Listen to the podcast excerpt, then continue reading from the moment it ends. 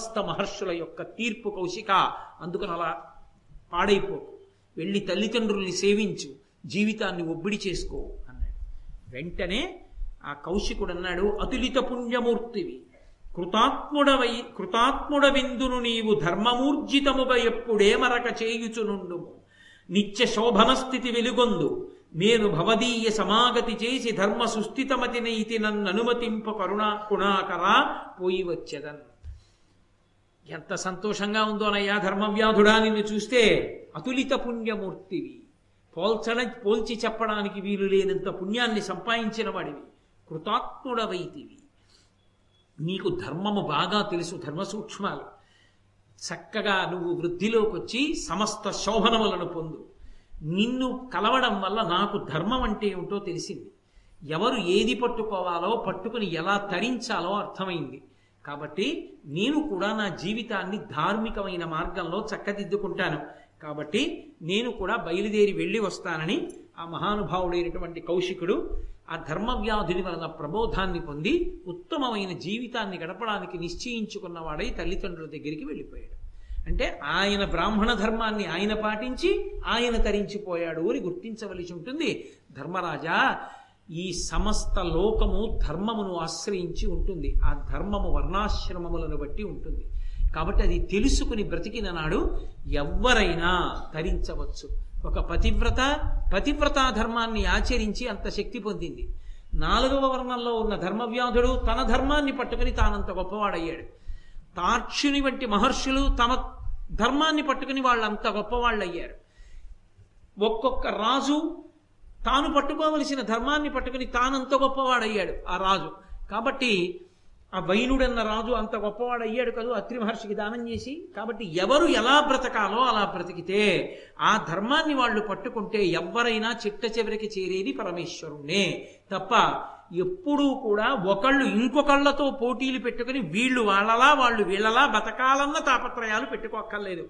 ఎవరి ధర్మాన్ని వాళ్ళు పాటిస్తే అందరూ పరమేశ్వరుణ్ణి చేరుతారు తప్ప పరమేశ్వరుడు ఎప్పుడూ కృతకంగా భేదకల్పన చేసి ఎవరిని పాడు చెయ్యాలని వ్యవస్థ నిర్మాణము చెయ్యరని గుర్తుంచుకో అని ధర్మరాజు గారికి మహానుభావుడైనటువంటి మార్కండేయ మహర్షి ప్రబోధం చేసి అగ్నిహోత్రుడు తపస్సు ఎందుకు చేశాడని అడిగాడు ధర్మరాజు గారు. ఎందుచేత అంటే అగ్ని సమస్త పుణ్యములకు ఆయనే కారకుడు. ఆయన్ని అసౌచ్యం అంటదు అగ్నిహోత్రుడిని ఏది ముట్టుకుని ఉన్నా అగ్ని పవిత్రుడే. అలా ఉండేటటువంటివి నీటికి కూడా ఇంకా అప్పుడప్పుడు అపవిత్రమైన వస్తువుని పట్టి ఉంటే అపవిత్రంగా ఉందంట. అవి ఆ మైల నీళ్ళు వస్తున్నాయి తప్పుకోండి అంటారేమో. ఏదో ఏ మృత శౌచం ఉన్నటువంటి గృహంలో బట్టనో పిడిస్తే కొంచెం దూరంగా పెడతారేమో ఒకవేళ. కానీ అగ్నిహోత్రానికి అలా లేదు. శవాన్ని కాలుస్తున్నా అగ్ని పవిత్రమే. శవాగ్ని ఉండదు. శవాన్ని కాలుస్తున్నా అగ్నిహోత్రం పవిత్రంగా ఉంటుంది. అటువంటి అగ్ని తపస్సు ఎందుకు చేశాడు అని అడిగారు. అగ్నిహోత్రుడికి దేవతలకి హోమద్రవ్యాలు పట్టుకెళ్ళి ఇచ్చి హవిస్సులు ఇచ్చి ఇచ్చి ఇచ్చి ఇచ్చి ఆయనకి ఒకనొక కాలంలో విసిగెత్తిపోయింది. ఎన్నాళ్ళు చేయి నీ పని? అందరూ హోమం చేస్తుంటారు స్వాహ అంటుంటారు ఎవరి పేరు చెప్తే వాళ్ళకి పట్టుకెళ్ళి ఇస్తూ ఉండాలి దేవతలకి. కాదు నేను హాయిగా ప్రశాంతంగా తపస్సు చేసుకుంటానన్నాడు అని ఆయన అకస్మాత్తుగా ఎవరికీ కనపడకుండా కనపడకుండా అరణ్యంలోకి వెళ్ళిపోయాడు. వెళ్ళిపోయి ఆయన కూడా తపస్సు చేసుకోవడం మొదలుపెట్టాడు. ఆ తపస్సులో మనశ్శాంతిని పొందాడు. ఆ తపస్సులో శరీరం అంతా బాగా శిథిలమైపోయింది. చిక్కిపోయాడు.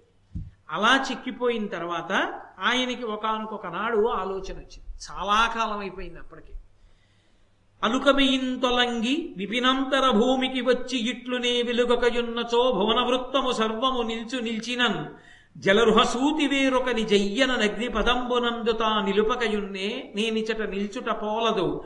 పోయదన్ వెసన్ నేను అగ్నిహోత్రుణ్ణి సమస్త లోకాలు నా మీద ఆధారపడతాయి కదా. ఎవరైనా పదార్థాన్ని వండుకోవాలంటే అగ్నిలో వండుతారు.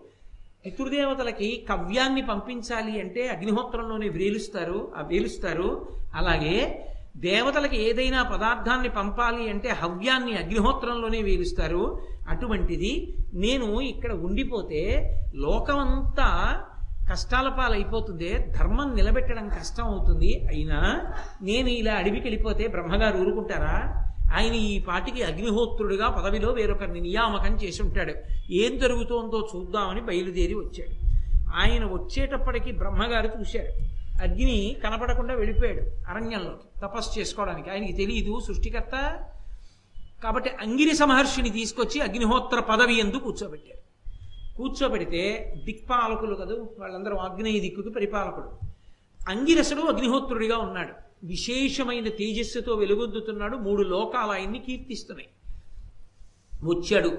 అస అంతకుముందు పదవిలో ఉన్న అగ్ని వచ్చి చూశాడు. చూసి తొలగిపోతున్నాడు వెళ్ళిపోతున్నాడు. ఈయన పిలిచాడు అంగిరసుడు గబగబా వెళ్ళి రెండు రెండు రెండు రెండు ఏం అలా వెళ్ళిపోతున్నారు? నన్ను చూశాను నేను తప్పు చేశాను.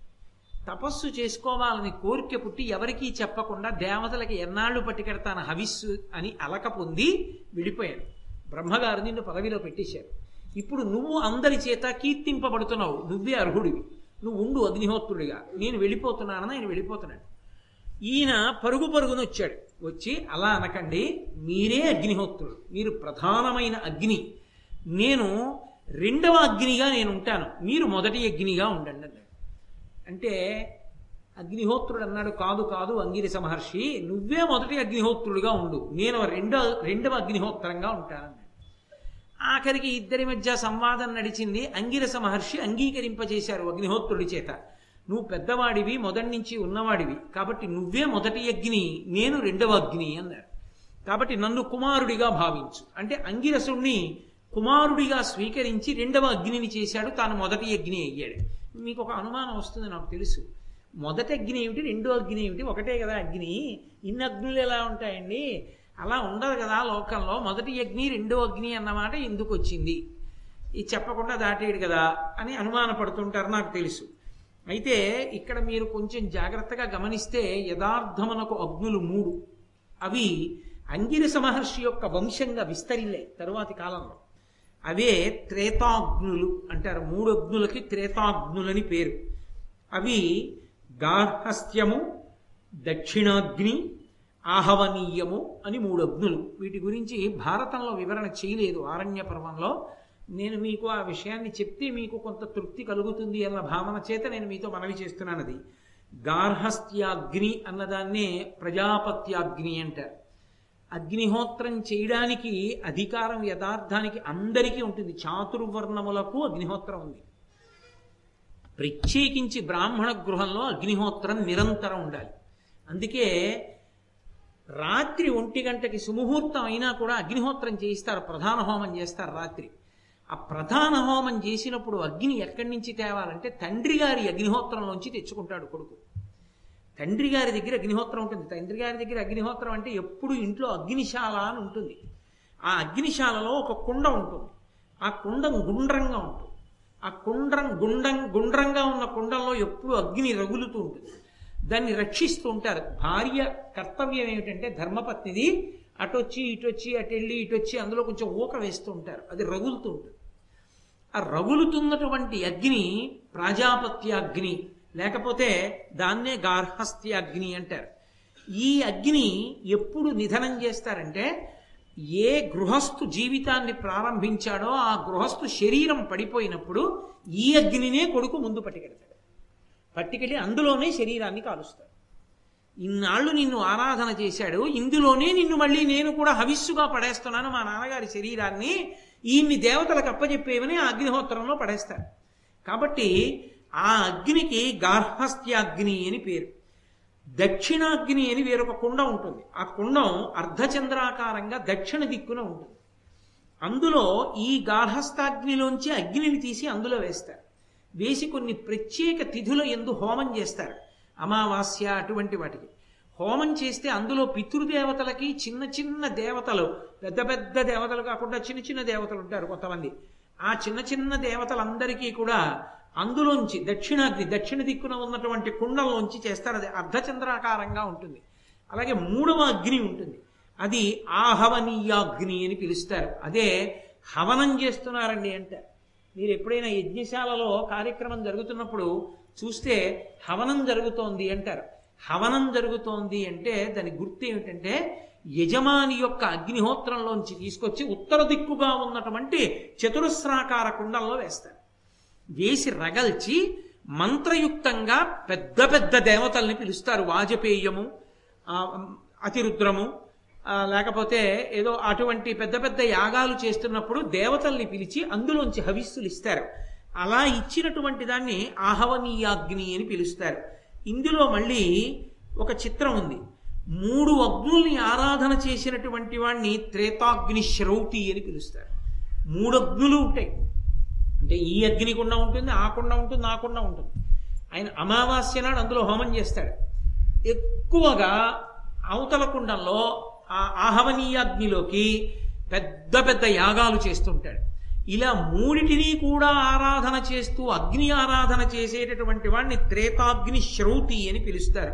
రెండు అగ్నులను అంటే దక్షిణాగ్నిని ప్రాజాపత్య అగ్నిని ఈ రెండిటిని ఆరాధన చేసేటటువంటి వాడిని ఆహితాగ్ని అని పిలుస్తారు. ఇది కాకుండా ఇంకా చాలా పెద్ద పెద్ద యజ్ఞాలు చేస్తే కొన్ని నెలల పాటు సంవత్సరాల పాటు చేస్తారు. అలా చేసిన వాడిని దీక్షితుడు అంటారు.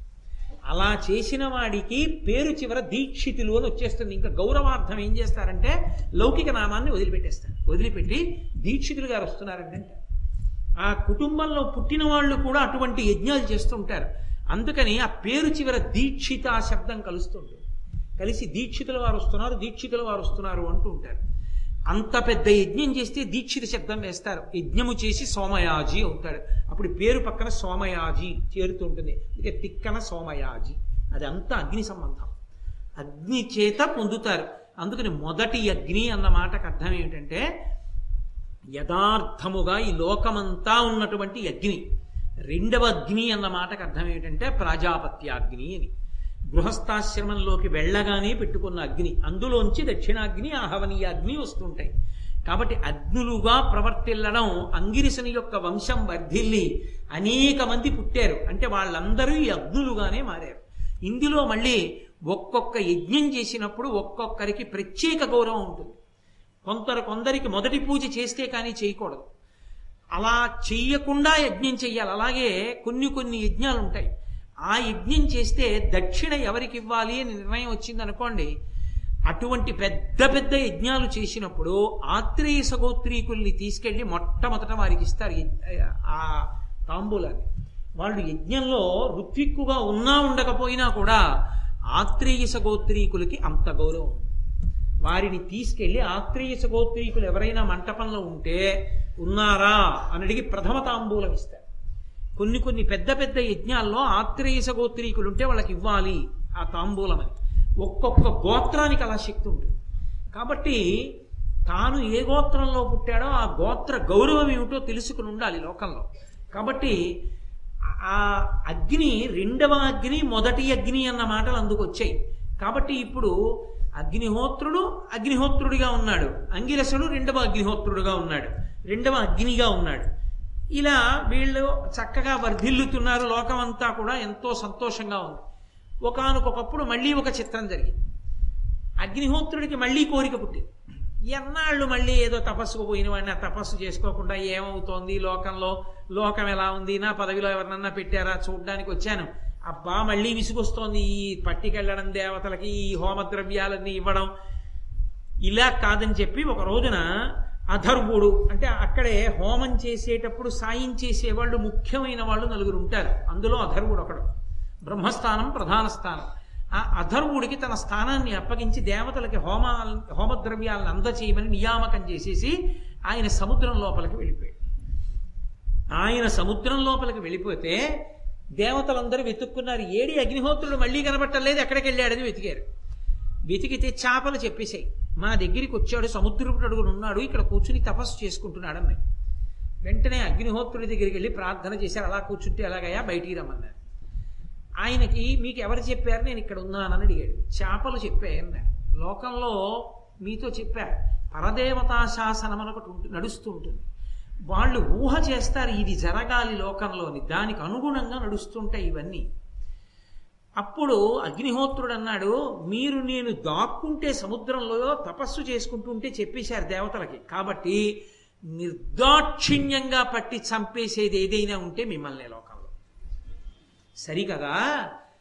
బ్రాహ్మణులు కూడా మిమ్మల్ని తింటారు కొన్ని చోట్ల. అందుకే చాప శాకాహారం అని తింటారు జలపుష్పం అని తింటారు ఒరిస్సా అటువైపు కాబట్టి మిమ్మల్ని నిర్దాక్షిణ్యంగా చంపుతారు. మిమ్మల్ని పట్టుకుంటుంటే ఎంతటి వాడు కూడా మనసు విచలితమైపోదు. చేపలు పడుతున్నారు అనుకోండి చాలా సాధారణమైన విషయం కింద చూస్తారు సరిగదా? దగ్గరికి వెళ్ళి చూస్తారు ఏం పడ్డాయో. కొత్తగా ఆ వల ఈడ్చుకొచ్చాడు అనుకోండి యువతలకి ఏ కొంచెం రక్తం చూస్తే భయపడేవాడు కూడా వెళ్ళి చక్క చూస్తాడు. అంటే ఆ వల్ల అది కొట్టుకుంటుంటే అదో సరదాగా ఉంటుంది. దాన్ని పీకడం గుట్టలో బరాయడం వీడు చూస్తూ ఉంటాడు వెళ్ళి. వీడేం చేపలు తిండవు కానీ చూస్తూ ఉంటాడు. వల వేసి చేపలు లాగుతుంటే చూడడం అదో సరదా. కాబట్టి లోకంలో హింస బాగా జరిగేది నీ మీది.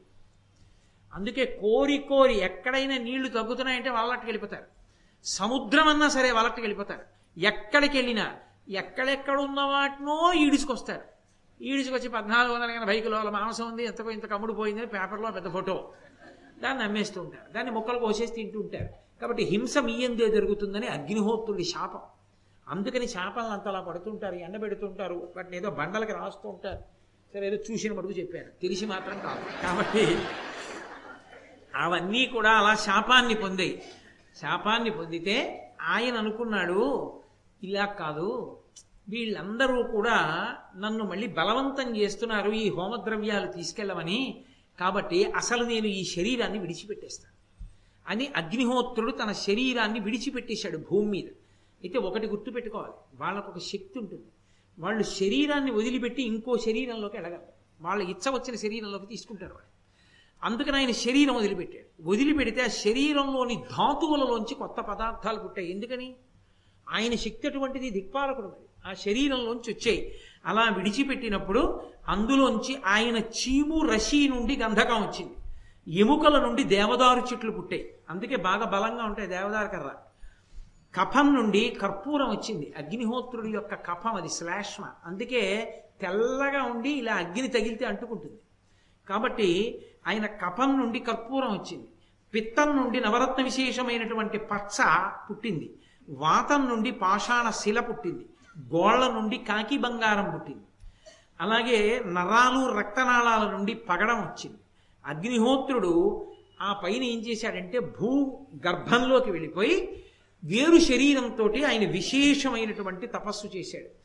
తపస్సు చేసి చాలా సంతోషాన్ని పొంది తృప్తి పొంది అధర్మం నుంచాడు కదా అప్పటి వరకు హోమద్రవ్యాలు తీసుకెళ్ళడానికి. మళ్ళీ వచ్చి భృగువు మొదలైన మహర్షుల యొక్క ఆశీర్వచనాలు కూడా పొంది అమ్మయ్యా తనివి తీరా తపస్సు చేసుకున్నానని వచ్చి మళ్ళీ తన పదవిలో తాను కూర్చున్నాడు. ఈ తన పదవిలో తాను కూర్చున్నప్పుడు మళ్ళీ ఒక పెద్ద విశేషం అక్కడ జరిగింది. ఈ ఇవన్నీ కూడా పరదేవతా సంకల్పాలు. ఇవి జరగడం కోసం అల్లుకుంటూ ఉంటాయి చూడండి చిన్నపిల్లల చిన్నపిల్లలు సంక్రాంతికి ముగ్గులు ఎడతారు చుక్కలు కలపడం అని చుక్కలు పెట్టి అమ్మా ఎక్కడ మొదలెట్టాలి? అని తల్లిని పిలుస్తుంది. ఈ చుక్క నుంచి ఇలా వెళ్ళవే ఇలా రా అంటుంది తల్లి. ఆ చుక్కలన్నీ కలిపితే ఓ ముగ్గు వస్తుంది ఈ చుక్కలు అమ్మవారు పెడుతుంది. కలపడం కథగా నడుస్తుంది ఒక్కొక్కటి జరగడానికి కావలసిన ప్రణాళిక ఆవిడిది పరమేశ్వరుడు. కాబట్టి ఒకానొక నాడు రాక్షసుల చేతిలో ఓడిపోయాడు ఇంద్రుడు. ఎలా గెలుస్తాను? అని ఆలోచించుకుంటూ చాలా బాధ పొందుతూ మానసము అన్న పర్వతం ఎక్కి కూర్చున్నాడు. ఎక్కి కూర్చున్న సమయంలో ఒక ఆడది అరుస్తూ వెళ్ళిపోతోంది. రక్షించండి రక్షించండి రక్షించండి అని. ఈయన వెళ్ళి రాక్షసుడు పట్టుకుపోతున్న ఆ స్త్రీని రక్షించాడు. అడిగాడు ఎవరు నువ్వు? అన్నాడు. మేము అక్క చెల్లెళ్ళాం. ఒక రాజు యొక్క పుత్రికలం. దక్ష ప్రజాపతి యొక్క కుమార్తెకి సంతానం. నా పేరు దేవసేన. నా అక్క పేరు దైత్యసేన. మా అక్కకి రాక్షసుడంటే ఇష్టం. వాడితో వెళ్ళిపోయింది. నాకు వాడంటే అసహ్యం. నేను ఉండిపోయానండి పేర్లు తెలిసిపోవట్లా మీకు? అందులో ఉన్న రహస్యం తెలియట్లా? దేవసేన అంటే మంచి బుద్ధులు. దైత్యసేన అంటే రాక్షస బుద్ధులు. రాక్షస బుద్ధులు రాక్షసుడితో పడతాయి. దేవసేన మంచి బుద్ధులు మంచివాడికి ఎడతాయి. అవి ఎక్కడో ఉండవు ఇక్కడే ఉంటాయి. కాబట్టి ఇప్పుడు ఆ ఇంద్రుడు దేవసేనని తీసుకొచ్చాడు. తీసుకొచ్చి అమ్మ నువ్వు దక్ష ప్రజాపతి యొక్క కుమార్తెలలో కుమార్తెకి కుమార్తె అంటున్నావు మనవరాలివి. కానీ అప్పుడు దక్ష ప్రజాపతికి మనవరాలి అవుతావు. నా భార్య కూడా దక్ష ప్రజాపతి కుమార్తెయే. కాబట్టి బంధుత్వం ఉంది మనకి. కాబట్టి నేను ఒక మాట చెప్తాను. అసలు నువ్వు ఏ కోరికతో ఉన్నావు? రాక్షసుని వద్దన్నావు కదా.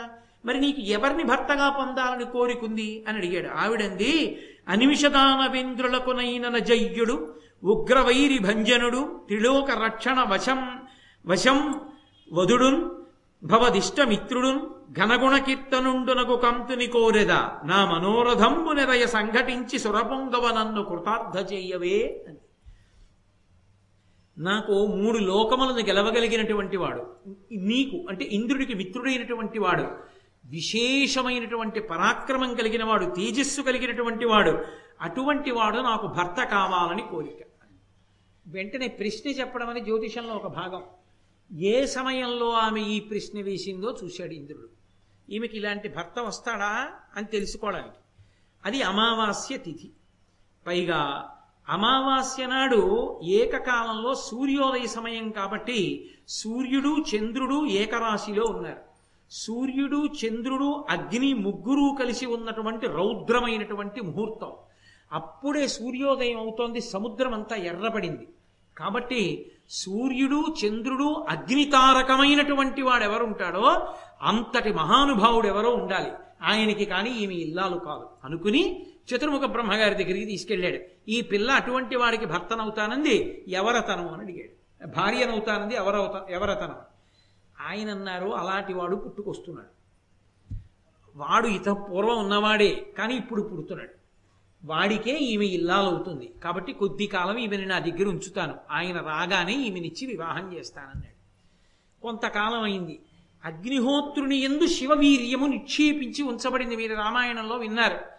ఆ శివవీర్యము మహాభారత కథకి సంబంధించినంత వరకు స్వాహాదేవియే అగ్నిహోత్రుణ్ణి అనేక రూపాలతో తృప్తిపరచిన కారణం చేత ఆరు మాట్లు స్ఖలనమై నిక్షిప్తం చేయబడింది.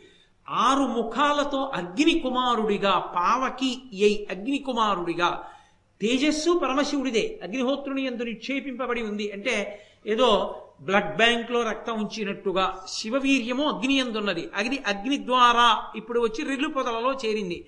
ఒక కుమారుడు ఉద్భవించాడు.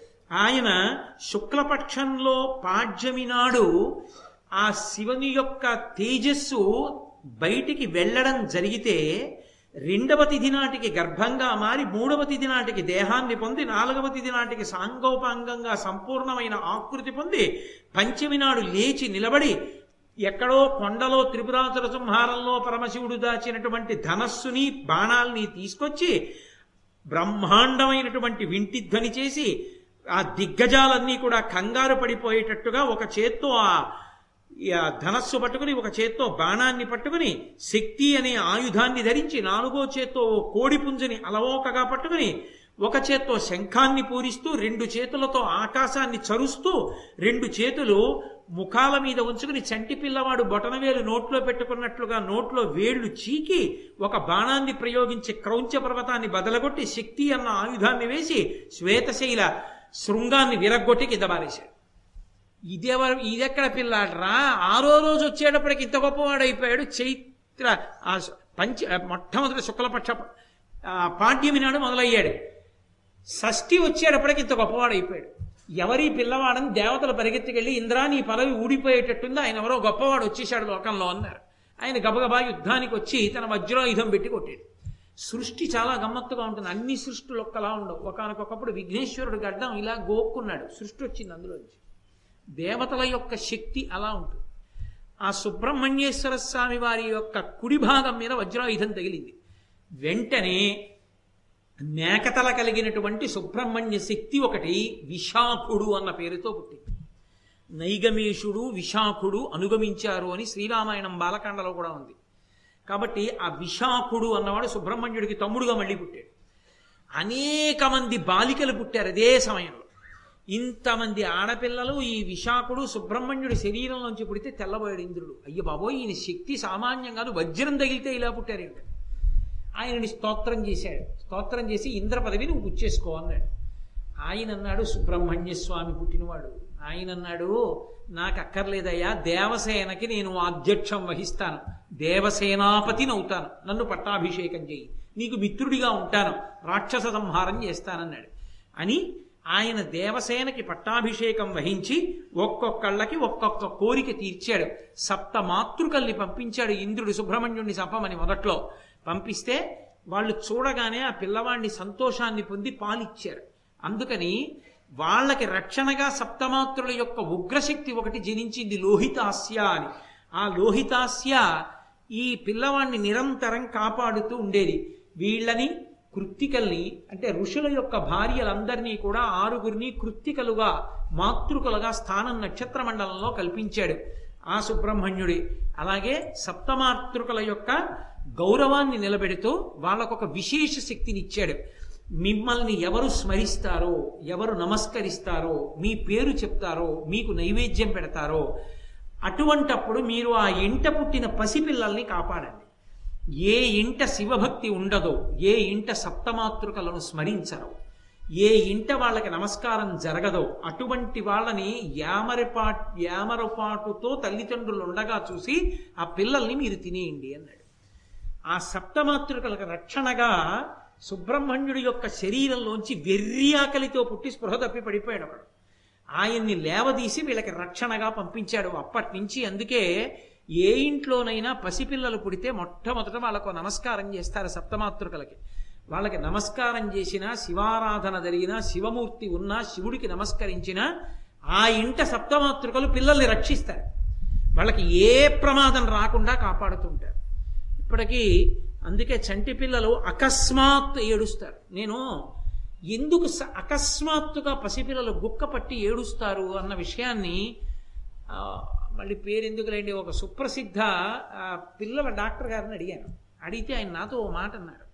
వాళ్ళ ఆరా చెదిరిపోతుంటుందండి. వాళ్ళ ఆరా చెదిరిపోతే ఏడుస్తారు అన్నారు. ఆరా అంటే వెలుతురు తేజస్సు ఉంటుంది ఇలా. ప్రతి వాళ్ళకి ఉంటుంది ఆరా. అది చెదిరిపోతుంది. కారణం ఏమిటంటే సుబ్రహ్మణ్య వరం. సప్తమాత్రులకు నమస్కరించకపోతే వాళ్ళు ఉలిక్కి పడుతుంటారు. అలా ఆ పరమశివుడికి నమస్కరించి సప్తమాతృకలకి నమస్కరిస్తే వాళ్ళు కాపాడుతుంటారు పిల్లల్ని. వాళ్ళ దగ్గరికి ఏ ఉగ్రభూతాలు రాకుండా చెనకకుండా ఎప్పుడూ కాపాడతారు. అందుకే అసలు నిజానికి చంటి పిల్లలు పుట్టిన ఇళ్ళు ఎక్కడ ఉంటాయో అక్కడ మహాభారతం ఆరణ్య పర్వం చదువుకోవాలి ఒకసారి. ఆ పిల్లలకి శ్రీరామ రక్ష. ఎప్పుడూ కాపాడబడతారు వాళ్ళు వృద్ధిలోకి వస్తారు. కాబట్టి ఆ విధంగా ఇంతమందిని అనుగ్రహించాడు మహానుభావుడు స్కందాపస్మారము అని ఆ అంగరక్షకుడుగా సప్తమాతృకలకు ఇచ్చాడు. ఆ విధంగా ఉండి పరమశివుడు వచ్చి పార్వతీదేవిని మా కుమారుడివి నువ్వు రమ్మంటే వాళ్ళతో కలిసి భద్రవటము అనబడేటటువంటి పర్వత ప్రాంతానికి చేరి మహిషాసురుడు అనేటటువంటి రాక్షసుణ్ణి సంహరించి పరమశివుడికి ఎనలేని ప్రీతి కల్పించిన వాడై మహాజ్ఞాని అయి దేవసేనకంతటికీ కూడా ఆధ్యక్షాన్ని వహించాడు. ఆ సుబ్రహ్మణ్యుడికి నమస్కారం చేస్తే ఎనలేని అనుగ్రహాన్ని ప్రసరిస్తాడు. సుబ్రహ్మణ్య సంబంధంగా అత్యంత సుబ్రహ్మణ్యుడు ప్రీతి పొందేది దేనికి అంటే అభిషేకంలో తేనె చేత ప్రీతి పొందుతాడు. ఆయనకి తేనెతో అభిషేకం చేస్తే విశేషమైన అనుగ్రహాన్ని ప్రసరిస్తాడు. అంత గొప్ప విశేషం. కాబట్టి ఒక్క పసిపిల్లలే అనుకుంటున్నారేమో సుబ్రహ్మణ్యానుగ్రహం ఉంటే పదహారు సంవత్సరముల వయసు తర్వాత వచ్చేటటువంటి అనేక దోషములు నివృత్తి అవుతాయి అన్ని దోషములు నివృత్తి చేస్తాడు ఆయన. అంత గొప్ప శక్తి స్వరూపం సుబ్రహ్మణ్య స్వరూపం. కాబట్టి నేను మీరందరూ రామాయణం బాలకాండలో సుబ్రహ్మణ్యోత్పత్తిని చాలా విశేషంగా దాని గురించి విన్నవారే కనుక నేను కొంత సంక్షిప్తంగా దాన్ని ఇవాళ మాట్లాడడం జరిగింది. ఏదైనా ఆరణ్య పర్వంలో ఇది చాలా శక్తివంతమైనటువంటి ఘట్టం. కాబట్టి ఇంత శక్తివంతమైన ఘట్టం జరిగింది కాబట్టి నేను గోపాలకృష్ణ గారిని ఇవాళ కోరుతాను. రేపు చక్కగా అందున రేపు మంగళవారం. మంగళవారం అలా కలిసి వచ్చింది మంగళవారం సుబ్రహ్మణ్యుడికి మంచి పొట్ట అయినటువంటి రోజు. రేపు మంచి తేనెతో సుబ్రహ్మణ్యుడికి అభిషేకం చేసి ఆ తేనె రేపటి రోజు సాయంకాలం అందరికీ కూడా ప్రసాదంగా ఇస్తారు. ఒకవేళ అంత గొప్ప అవకాశం కాబట్టి అందులో పాలు పంచుకుందాం అనుకున్న వాళ్ళు రేపు ఉదయం ఎనిమిది లోపల ఏ పిల్లల్ని పిల్లలకి రక్షణ కలగాలని కోరుకునే వాళ్ళు అలాంటి వాళ్ళు ఉంటే ప్రత్యేకించి తమ వంశం వృద్ధిలోకి వచ్చింది అనే శుభవార్త విన్నవాళ్ళు తప్పకుండా తేనె పట్టుకొచ్చి ఇవ్వడం మంచిది. తమ వంశం వృద్ధిలోకి వచ్చింది అనుకున్నవాళ్ళు. వచ్చిస్తే ఆ తేనెతో అభిషేకం జరుగుతుంది సుబ్రహ్మణ్యుడికి. చక్కగా ఆ తేనె అందరికీ ప్రసాదంగా కూడా ఇవ్వబడుతుంది. కాబట్టి ఆ అవకాశాన్ని కూడా మహాభారతం చెప్పినప్పుడు అందులో ఒక మంచి విశేషం ఉన్నప్పుడు దాని అనుగ్రహం పది మంది అందుకునేటట్టు చేయడం నా కర్తవ్యం. కాబట్టి రేపు ఆ అభిషేకాన్ని నిర్వహించవలసిందిగా నేను గోపాలకృష్ణ గారిని వీరుగా ప్రార్థన చేస్తాను. రేపటి రోజున ఒక అద్భుతమైనటువంటి ఘట్టం. ఇప్పటిదాకా ధర్మరాజు గారి దగ్గరికి వచ్చిన వాళ్ళల్లో మాట్లాడని ఆవిడ ఒక ఆవిడ ఉంది. కృష్ణుడు సత్యభామాదేవితో కలిసి వచ్చాడు. ఆవిడ నోరు విప్పలేదు. ఆవిడ రేపు మాట్లాడుతుంది. ఆవిడ మాట్లాడుతూనే ఆవిడ అనుమానం ఏమిటంటే ఒక్క భర్త కృష్ణుణ్ణి కొంగున కట్టుకోలేకపోతున్నానా? ఐదుగురిని ఎలా కట్టుకున్నావు? అప్పుడు ద్రౌపదీదేవి మాట్లాడుతుంది నిజంగా సాంసారిక జీవనము భార్యాభర్తలు అనుబంధము పిల్లలు సేవకులు ఒక కుటుంబం ఒక స్త్రీ ఎలా నిర్వహించాలి? దీని మీద మాట్లాడుతుంది ఆవిడ. అసలు నాకు అనిపిస్తుంది ద్రౌపదీదేవి చెప్పినటువంటి విషయాల్ని కొత్తగా పెళ్ళయ్యేటటువంటి పిల్లలు వినాలి. అంత అద్భుతంగా మాట్లాడుతుంది ఆవిడ. రేపటి రోజు ప్రారంభంలోనే ఆ ఘట్టం వస్తుంది. ఆ ఘట్టంతో ప్రారంభం చేసి రేపు సాయంకాలం ఆరు గంటల ముప్పై నిమిషాలకి కృష్ణ భగవానుడు పలికించినంత మేర పలికే ప్రయత్నం చేస్తాను. మంగళాశాసన పరై వదాచార్య పురోగమై సర్వైశ్చ పూర్వైరాచార్యై సత్కృతాయాస్తు మంగళం. మంగళం కొసలేంద్రాయ మహనీయ గుణాత్మనే చక్రవర్తి తనూజాయ సర్వభౌమాయ మంగళం. ఉమాకాంతాయ కాంతాయ కామితార్థ ప్రదాయినే శ్రీగిరీశాయ దేవాయ మలినాథాయ మంగళం. సర్వం శ్రీ ఉమామహేశ్వర బ్రహ్మార్పణమస్తు స్వస్తి. ఓ రేపు